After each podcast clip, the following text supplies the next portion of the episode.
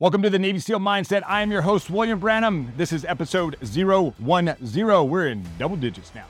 All right, last episode I talked about Mags, one of my uh, Master Chiefs, Command Master Chiefs from the SEAL teams, some of the leadership that he has instilled on me, some of the lessons I learned from him in the SEAL teams, and hopefully some of those are valuable for you. In this episode, I'm going to go over five Navy SEAL secrets of leadership. This is a presentation I give from stage. It's a book that I am writing, and I hope you enjoy.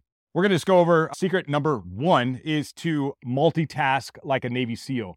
So when I give this presentation from stage, I always ask the group who here is good at multitasking.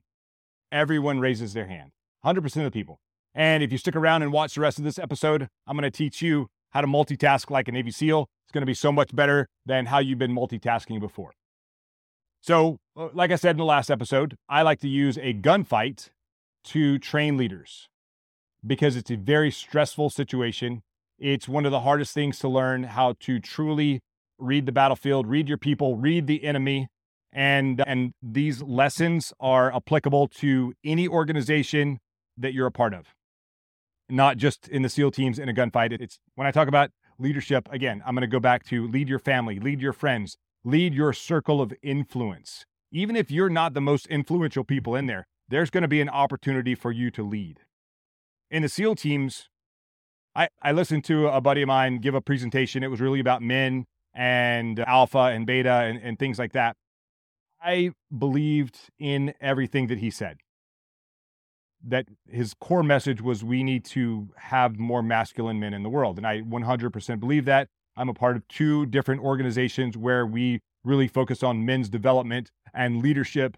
And one of them is the project, and the other one is man made, where we help men become men again, doing epic adventures. They're both very different um, experiences, but uh, I, I'm a part of both of them. So I get to see, I get to see a lot of different ideas and get exposed to a lot of different things. So I'm, I'm, very grateful for those opportunities.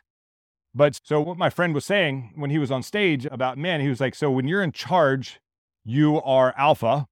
And when you are not in charge, you are beta. And I had to bite my tongue until he finished his presentation and then everyone left. And then we got together after the presentation. And I was like, bro, I love everything that you said. I love every single syllable that came out of your mouth except for this one piece. And he was like, "Oh, really? What, what, what was that?" He like so he's intrigued because I said I love it except for this one thing. And he took the feedback very very well. And so what I said is I have a big problem and I've posted things on the on social media saying exactly the same thing when he said that if you're either when, when you're in charge you're an alpha. And a lot of people believe this. And i and i very quickly try to correct them if i can. And when you're not you're a beta. And i had a lot of people i posted some stuff about alpha and beta on the internet and people reply with the exact same sort of idea and i can't disagree with it more. You're either an alpha or you're not you being an alpha does not determine whether you are leading or not. Because my example to him was so, what you're telling me with your example of if you're in charge, you're an alpha, and when you're not, you're a beta, you're telling me that my SEAL task unit, 42, 47, 50, 100 dudes walking to a target, you have one alpha and 99 betas going to that target, you're telling me that. That's what your definition of alpha versus beta means. And he was like, huh, I never thought about it like that. So you, I'm telling you, there's, you're either an alpha or you're not. Even if you're not in a leadership position. That's one of the awesome things about being in the SEAL teams is everyone is a leader. Everyone is a leader. It does not matter who, what rank you are, how long you've been there when the opportunity presents itself, let's say I get taken out for whatever reason, I'm down. We've had leaders go down on the battlefield. They led until they weren't allowed to lead anymore. I, I remember this one young officer, Afghanistan, walking through the village. He stepped on a on a landmine. He was a phenomenal runner. He lost his leg. I, I think he only lost one leg. I don't think he lost two. But he continued to direct movement on the battlefield until he was given morphine, even though he was missing a fucking leg. He continued to lead men on the battlefield until he was given morphine and couldn't lead anymore until his chief relieved him of duty so that because once you take morphine, you can't lead anymore. You're not 100% there. But he was missing a leg and still leading on the battlefield. Total alpha, but he's not the only alpha there because he could no longer lead. Someone else stepped up and led in his place. That's leadership. We're all leaders. You just learn it and you do it. It's about taking ownership of the situation. So, going back to this first Navy SEAL secret of leadership, I like to call multitask like a Navy SEAL and using a gunfight as the example of training leaders is so the way that we train how to be in a gunfight is we we first we learn how what calls need to be made. We we understand if I make a, a break right call or a break left call or a punch right or a punch left or a uh, a flank or whatever the calls are that need to be made. We first we learn what those calls are, and then we learn what that movement looks like. No guns, no bullets, no nothing. Uh, then we get guns and bullets, and we go out in the woods and we practice making these calls. Then we bring the training cadre in, and the training cadre sets targets up out in the woods or in the desert or in the mountains, wherever we are. And uh, so the way the scenario works is we'll be patrolling along. That's walking in a line in some sort of formation, whether generally it's single file, spaced out evenly. And we, we get a contact. A contact is basically we've been ambushed in some capacity. The bad guys are shooting at us. We address the target, we address the threat, and we return fire. The leaders in the team read the battlefield, read the terrain, and read what the team is doing, how they're positioned on the battlefield. They make a call, we maneuver, we re engage the enemy, and uh, we do that until we eliminate the enemy or we're out of danger. Sometimes it's just breaking contact and getting away. Other times it is outflanking the enemy, setting up an L-shaped ambush, and then having one one group walk through the target, kill everyone, or I'm sorry, eliminate the threats, and and then we continue on our our merry way. But uh, so it's a very long, it's several weeks of, of training. My job as a senior leader is to train my replacement. Your job as a leader, as a man, as a father, as a wife, as a mother, is to train your replacements. As you have kids, you're training, fathers are training young boys how to become men. Fathers are training their daughters how to be treated by another man when they get older. Mothers are treating their daughters how to be mothers or be women when they grow up. They're training their sons how to treat a lady. We as grown-ups, we're just going to say we as grown-ups, we're always in a leadership position whether we know it or not. We're always in a leadership position. We should always expect that we are in a leadership position. We should always expect that someone is watching us and we should be leading by example always and we should own our actions and everything around us all the time. That's my two cents. That's my cut. Doesn't mean that we can't have fun, we can't do other things, but we should always be leading by example all the time. How to multitask like a Navy SEAL. When we're doing these gunfights, me as a senior leader in the SEAL teams, I don't get to run and gun and, and do all the fun stuff. Most of my job is uh, a lot of administrative work, making sure we have bullets and water and supplies and stuff, handling transportation and all the logistics that go into running an organization, running a SEAL team, running a SEAL platoon, a task unit, whatever it is. That's most of my job. But I still like doing the fun stuff. I still like getting dirty. I still like rolling around in, the mud. I still like shooting my gun. I like blowing up doors. I like going on every operation I possibly can. I would do it today if they would let me when I have the opportunity, I'm going to get out in the field and I'm going to be part of the team. And that's also part of leadership is leading from the front, being down at the deck plate level and getting dirty with your people, doing the job that they're doing. When we do these contact drills or these land warfare gunfights, I always position myself. I so let me back up a little bit. I was out in Fort Chaffee, Arkansas, once upon a time and we were just observing myself and the task unit commander, we were just observing the task unit as they were just getting started, learning how to do contact drills, learning how to maneuver on the battlefield and things like that, and, and teaching these young leaders how to make decisions in a stressful environment in a gunfight. And I remember the task unit commander running up behind one of the new officers and he started yelling, OODA loop, OODA loop, OODA loop. Well, number one, I have hated that term almost my entire career, mostly because I didn't understand what it meant.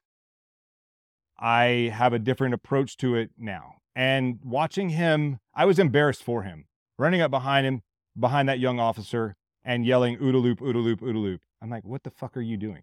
What stupid shit are you doing right now? Sh- sit down and shut up, is what I wanted to say. But he's my boss, so I, I couldn't talk to him like that yet. So after we watched a handful of runs, I was like, you know what? I'm going to go get my kit and I'm going to get out here and I'm going to do these runs with these guys. And so what I did is I, in eh, every opportunity from that point on, every opportunity I had to as a senior leader, I saw a gap and I filled it. What I did is I, I went and got my kit, I got my gun, jammed my magazine full of bullets, and I positioned myself on every single run next to that brand new leader. It doesn't matter if he was an officer or enlisted, next to that new leader, because being in those leadership roles, you're not just a shooter. You have to stop shooting and look around and make decisions. And one of the things that you have to do in the gunfight is you have to do three things really, really, really, really, really well. You have to be able to shoot, you have to be able to move, and you have to be able to communicate.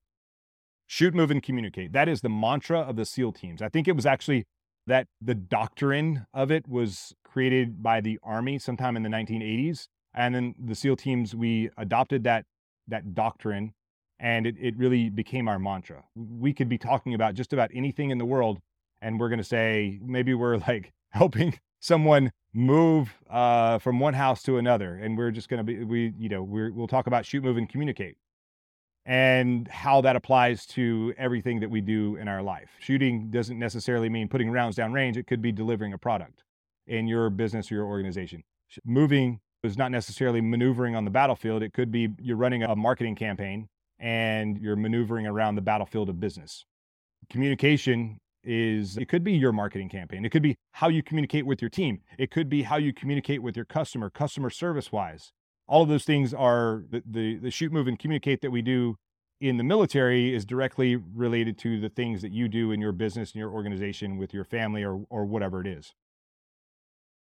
That, that's all leadership. I started going into the second secret Navy SEAL secret of leadership, and I'm gonna I'm gonna I'm gonna pull back a little bit and reset here. When you're in a gunfight, which is what we train for all the time, because we want to win the gunfight. We never want to lose the gunfight. Is we train for the gunfight, and you have to shoot, and you have to move, and you have to communicate. None of those things, nothing else matters. So I'll just kind of walk you through what it looks like to shoot, move, and communicate. You're walking along with your team, you get ambushed. Bad guys start shooting at you. You take cover, uh, if you see a bad guy immediately, you you drop him, you you eliminate the threat. Uh, but first thing you need to do is you need to take cover, and uh, so that you don't get shot at or you don't get killed because you're hanging out there in in no man's land. Even if cover is just dropping to the ground and getting as low as you can or as flat as you can, and hiding behind a micro piece of terrain, we call it micro terrain. That's like maybe three or six inches high that can see at least conceal you from the enemy in some capacity once you take cover and you are relatively safe from being shot, then you have to locate the enemy. Where are they? Where are they shooting from? You find the enemy, you see them, okay, there they are. Then you look around and make sure that there's not going to be any sort of collateral damage if you start engaging the target. Then you point your weapon downrange at the enemy. You line up your sights, you squeeze the trigger, and you start putting rounds downrange, hopefully eliminating the threat. When it's time to move, you have to stop shooting. You have to look at where you're going to move. Maybe a call was like to move the team to the left. So you look to the left, you look where the guy that was next to you to the left, you look over, you see he moved from his location to his new location. And then when he gets to his location and he starts shooting, then you stop shooting, you get up or you crawl or you, you you belly roll or whatever you need to do to get to that new piece of cover. So you identify a new piece of cover you hurry yourself up, you get to that piece of cover, and you start engaging the enemy again so that the, the person to your right can start moving left as well. When you communicate, effective communication is two way communication.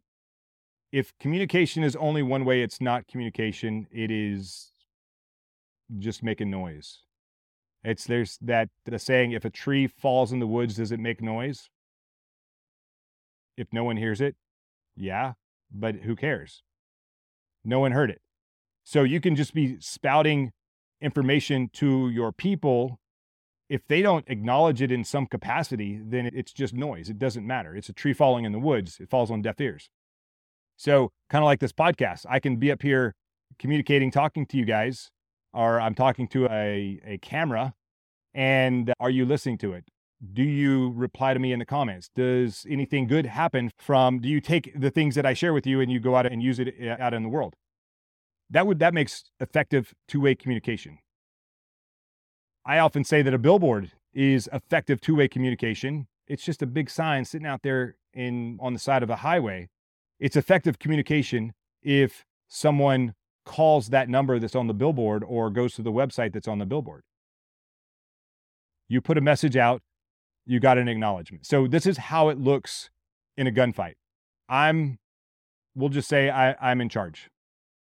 And maybe I shot some rounds. I look around. I look to see what the call is going to be.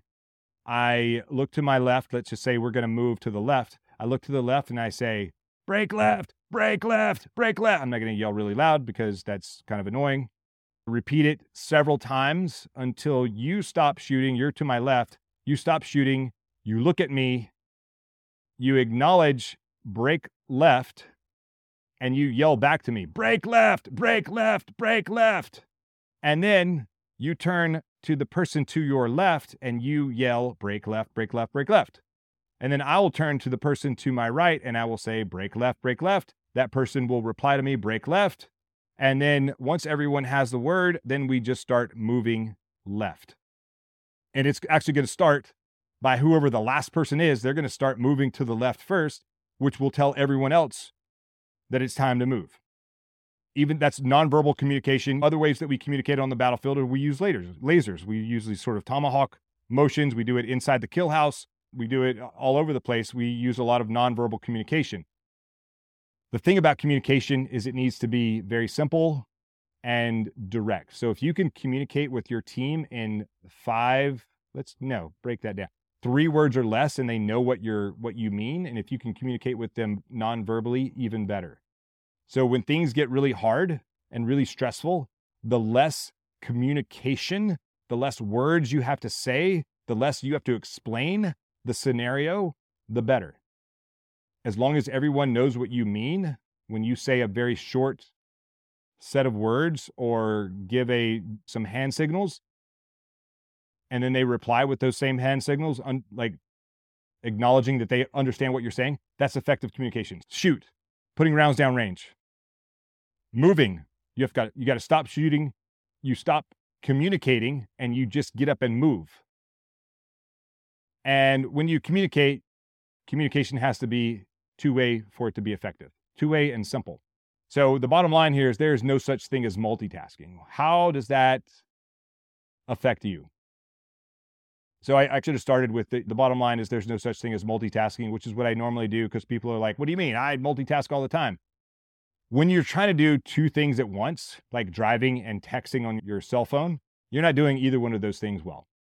You're, there have been more crashes due to people texting and driving than there have been from drunk drivers. How does this apply in, in your life, in your family, in your business, or, or whatever? Let's just say you're we'll use the uh, an office scenario at first. Let's say you're you're you're the boss of some people and you're writing an email to the company or to a client or you're working on a, a on a project and you're deep in thought and you're and you're engrossed in your computer screen. And then I come in and I say, "Hey, hey boss, I got this problem. Can you help me out with it?" And you're like, "Yeah, I, I got you. Go ahead." But you continue working on this project or this email or whatever the thing is that you're working on and you're kind of listening to me, kind of half ass listening to me. And you're like, yeah, okay, yep, yeah, I got it. All right. And you're still trying to write that email or work on that project.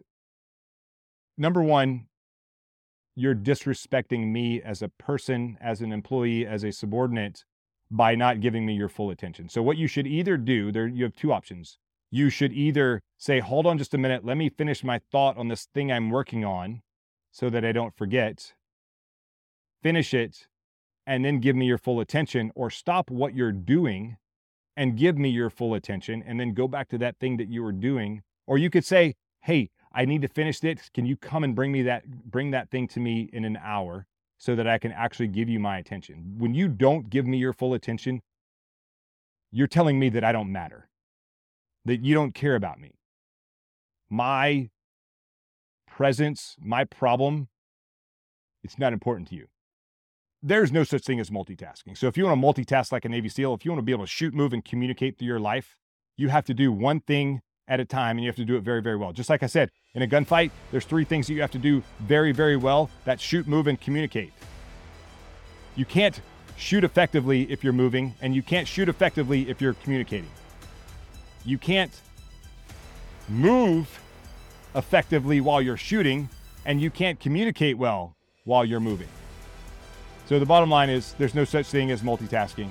You guys stay awesome. Don't forget to get naked and I will see you in the next episode. Soon. Hey, this is William Branham, retired Navy SEAL, 26 years of service, and I have a free gift for you. Go to 5sealsecrets.com, the number 5 SEAL as in Navy SEAL, 5sealsecrets.com. Go download your free copy of these five SEAL secrets, and I'll give you a, a secret. The secret is naked. Naked is an acronym. Uh, go over there and find out what it is. 5sealsecrets.com, totally free. All you got to do is give me your name and email so I can send that to you and uh, it's all yours. Then you can start learning how to think like a Navy SEAL. Talk to you guys soon.